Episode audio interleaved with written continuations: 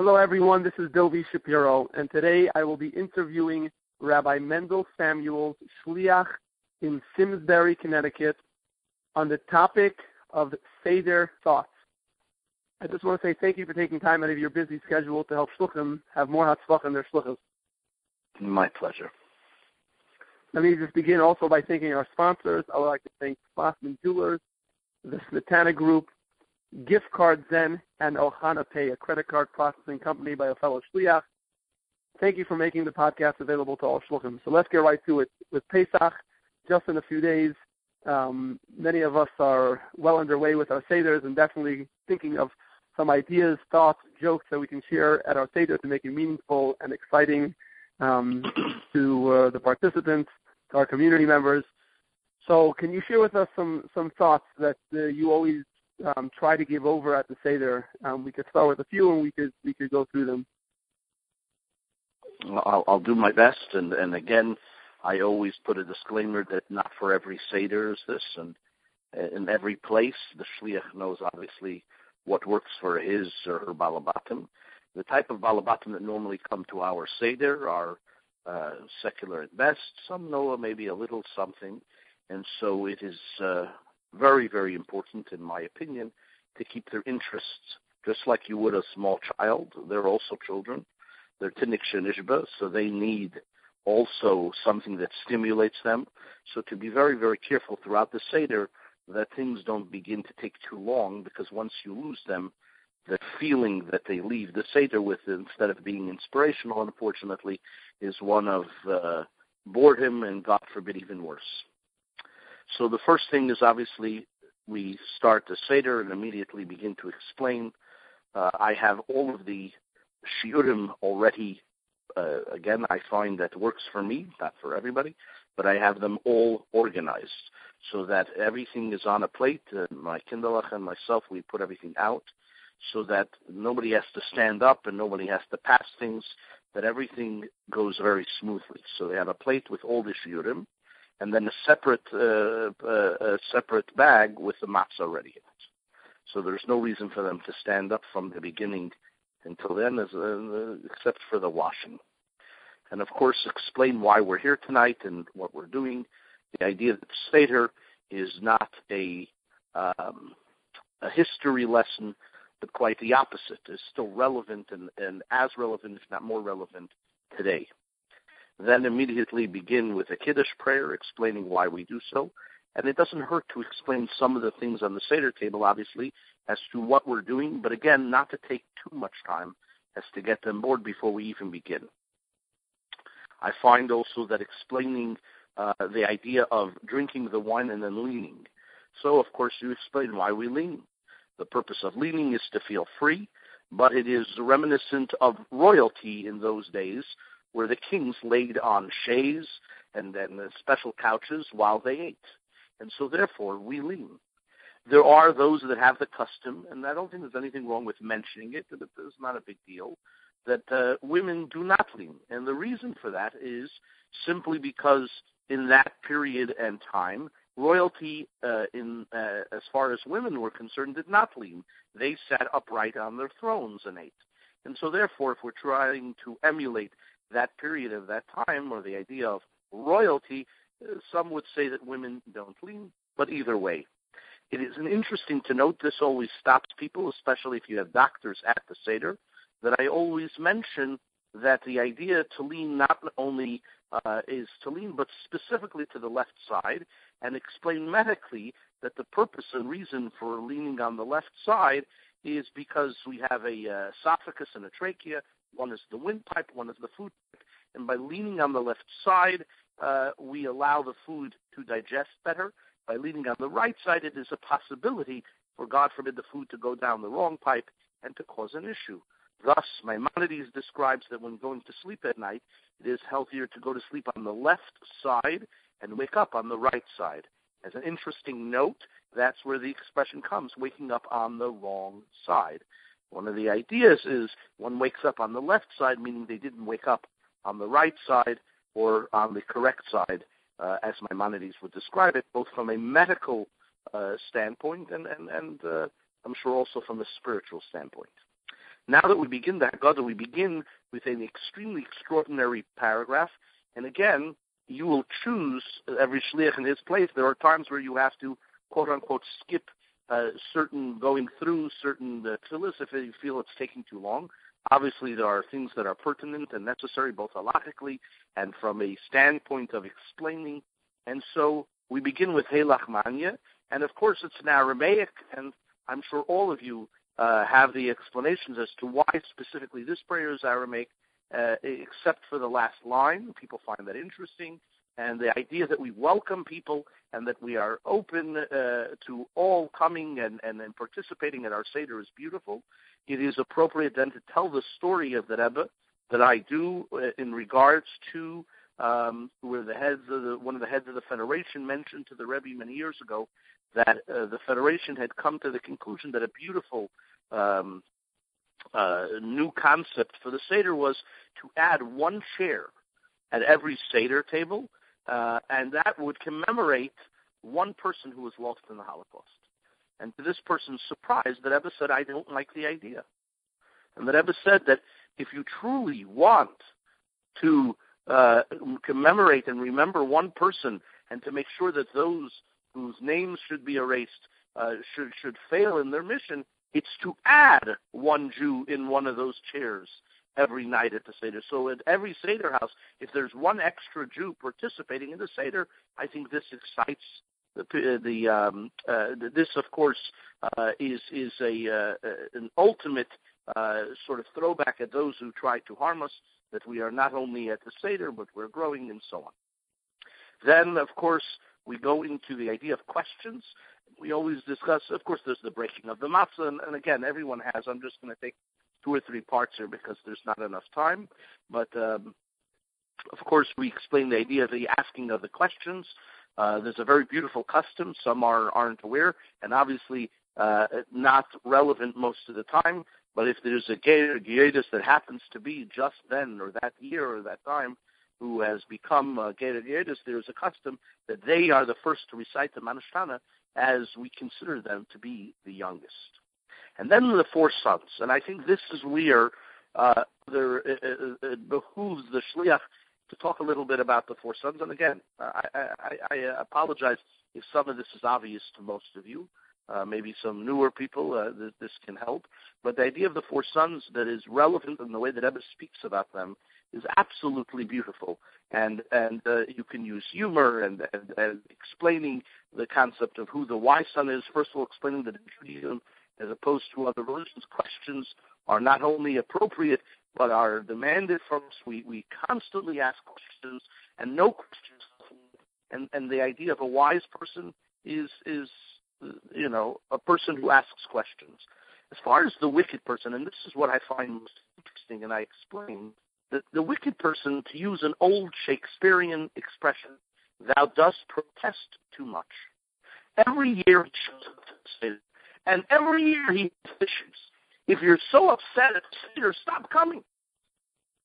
The fact that he shows up every year shows us that his neshama, his soul, is burning bright, and that he he has an issue. He rebels. As I always tell parents, rebellion is a healthy sign. It means they care. And so this child cares. He has issues. He fights. But ultimately, there is with whom to speak with. Then there's the simple son. I explain he's not simplistic, but simple, pure, straight, no shtick. We go into that. But it is the fourth son, I always explain, that we are most worried about. He is the son that we would call apathetic. He, he has no interest here. It's not that he doesn't or, or doesn't want to be here. He doesn't care. He sits there thinking maybe this is how they always eat. I'm not so interested. And to that person, it is difficult to strike up a conversation because that person doesn't have a lot to say. You know, there are people we call half conversationers, which means, you know, you try to have a conversation and you say to them, there's only your side. I heard you won the lotto. To which they respond, um, yep, that's true. And that's the end of the conversation. You're trying to elicit some form of conversation with that person, but th- th- there's nothing coming. They just don't care. So here, the Rebbe explains, of course, that it's our job to inspire that person and to wake that person to that he should care in the first place. and that know that tonight is special and so on. And of course, we all know, we discussed the fifth son that the Rebbe always says who doesn't even show up to the Seder at all. And then, of course, we can say that Chabad, our whole purpose is to bring that fifth son to the Seder. Now that we've asked questions, answers are deserved, and we go through the, the Seder, the Haggadah, different, uh, different paragraphs can elicit different explanations, which Baruch Hashem today there's such a plethora and such a, a, a large amount of things that one can discuss. I'm sure you're all aware of all of those. And finally, we come to the plates, which is always interesting. There is Kabbalistically a beautiful thing. I think uh, Rabbi Jacobson does. Yossi Jacobson does a beautiful um, uh, thing on the Svidus, and there are others. And, and, and you can really, depending again on your crowd, you can really excite them in explaining the different things. Uh, of course, there's the famous. Uh, we talked about the Pesach and the matzah and the mar. Explain. Everyone think. Everyone thinks Colonel uh, some fellow, whether it was Colonel Sandwich or whatever it is, invented the first sandwich. We explained that it was Hillel, and uh, people get a chuckle out of that. And uh, and of course, now we're getting ready, and we explain uh, again to each his own the purpose of being there. Now, Another thing that we do at the Seder that I didn't mention before, depending on your crowd, we have, a, I'm sure many of you do this, if not all of you, that we have someone read, uh, a different person read every paragraph. So you go around the table, that way people feel involved. Uh, and while doing so, if you have the ability, and again, this does take time, to introduce that person for two minutes, especially if he's a newer person and there's not the people there. The people there, uh, it is always very inspiring uh, and people feel all connected. And by the time you're finished going around the table, this the first part of the seder is pretty much done. Everyone's gotten to speak. Of course, you sang Dayenu and and and and all the other things, and people feel like they're part of a seder. And immediately the meal starts with matzah, of course, and and each to their own. I don't find for my people explaining the shiur of matzah is, uh, you know, of course, is one of the most important things. The Rebbe was very, uh, but I think you need to know your crowd, and, and I try my best. But to have a bunch of people stuff a lot of matzah in their mouth might be difficult, but you can explain. I don't think it's an issue. And then, of course, uh, by then uh, there's the mar, and everyone enjoys that very, very strong, and everyone talks about that. And then, of course, uh, the time for the egg. And that is always a very interesting discussion, one that I just recently read, I believe, the Kli Yakar, and, and other commentaries that also also represents amongst all the other things that the more you cook it, the harder it becomes. The same with Bnei Yisrael, the more we cook it, the stronger, the more, in other words, they bothered us, by the stronger we became. Do you have any interesting thoughts to share on the topic of Eliyahu HaNavi coming to the Seder and opening the door for Eliyahu? We also know that uh, Elijah was Pinchas, and the whole idea of the covenant, where God promises Pinchas. That's why Elijah also comes to the uh, to a bris and a covenant, and and the covenant between the Jewish people and and and God is no uh, uh, no less uh, stronger or, or much stronger at at at the night of the Seder, when the Jewish people and and uh, and God have a special bond, and that's why it's called Leil Shimurim, the night of uh, that God watches over us. We talk about that so much so the there's a tremendous um, connection between the night of the Seder and the bris. Both of them, Elijah comes. Because the bris is also one of those mitzvahs that talk is cheap. There's, there's an action. We actually do something, and, and something quite severe, where we circumcise a child, because we are not just giving lip service to the mitzvah. We believe it physically and emotionally and spiritually. So that's why we have this special bond with God. And whenever there's a covenant, Elijah, was Pinchas, comes to witness this covenant. The night of Seder is the other time where we physically do something. We actually, uh, there are people who have accustomed to leave the the front door unlocked or one of the locks if you live in Brooklyn, and um, and and and we say not of the whole Shema, etc., where we physically describe that we believe that tonight is a night that God guards us. So we do something physical to show our commitment to Hashem. And that's extraordinary. It's not just a talk. It's not just, so, you know, we read many different prayers and we say God watches us and we say, yeah, and we wink and we think, sure, he watches us, but we also have an alarm. We also, here we're doing something physical to make a difference, to show it's not just lip service. We really believe that Leil Shemurim, that tonight, we really are protected by Hashem. And when you have such a close relationship between Hashem and the Jewish people, Elijah, once again, who is the ultimate uh, witness for this covenant, comes and witnesses the Jewish people once again, a recounting the the events of Mitzrayim, and then secondly, preparing ourselves for the ultimate redemption, and that's where Elijah is. And there are those that say that that Elijah is there, waiting, just waiting, that as uh, that he should, uh, you know, the reason he comes is because he wants to give the Besurah. It's it's it's Leil It's the it's the it's the ultimate Pesach. Areinu Niflaos, as the Rebbe says all the time. That that this is the, the ultimate redemption to the to the redemption of Mashiach. So he's there. He's waiting. All he needs is to say to say so, and he's going to announce it. So when we open up the door on Pesach, I mean that's another thing we do. We physically open the door. It's a very interesting thing. You're sitting at the Seder table. What, what, what, are, you, what are you physically opening the door? If you know Eliyahu Navi is, is, is, is a fig, I don't want to say a figment of imagination, but it's some spiritual entity, then what is the purpose of the door opening? On the other hand, because we believe that Eliyahu Navi is real and that his, his coming is imminent, and we really believe he's going to come tonight and we're physically going to see him, we open the door. The fact that Leilenu he hasn't come yet is a disappointment to us. But we really believe it. If we didn't believe it, we wouldn't be opening the door. We really put Kisei shel Eliyahu at Ibris. We don't just say Elijah's there. If Elijah's there, does he need a physical chair to sit on?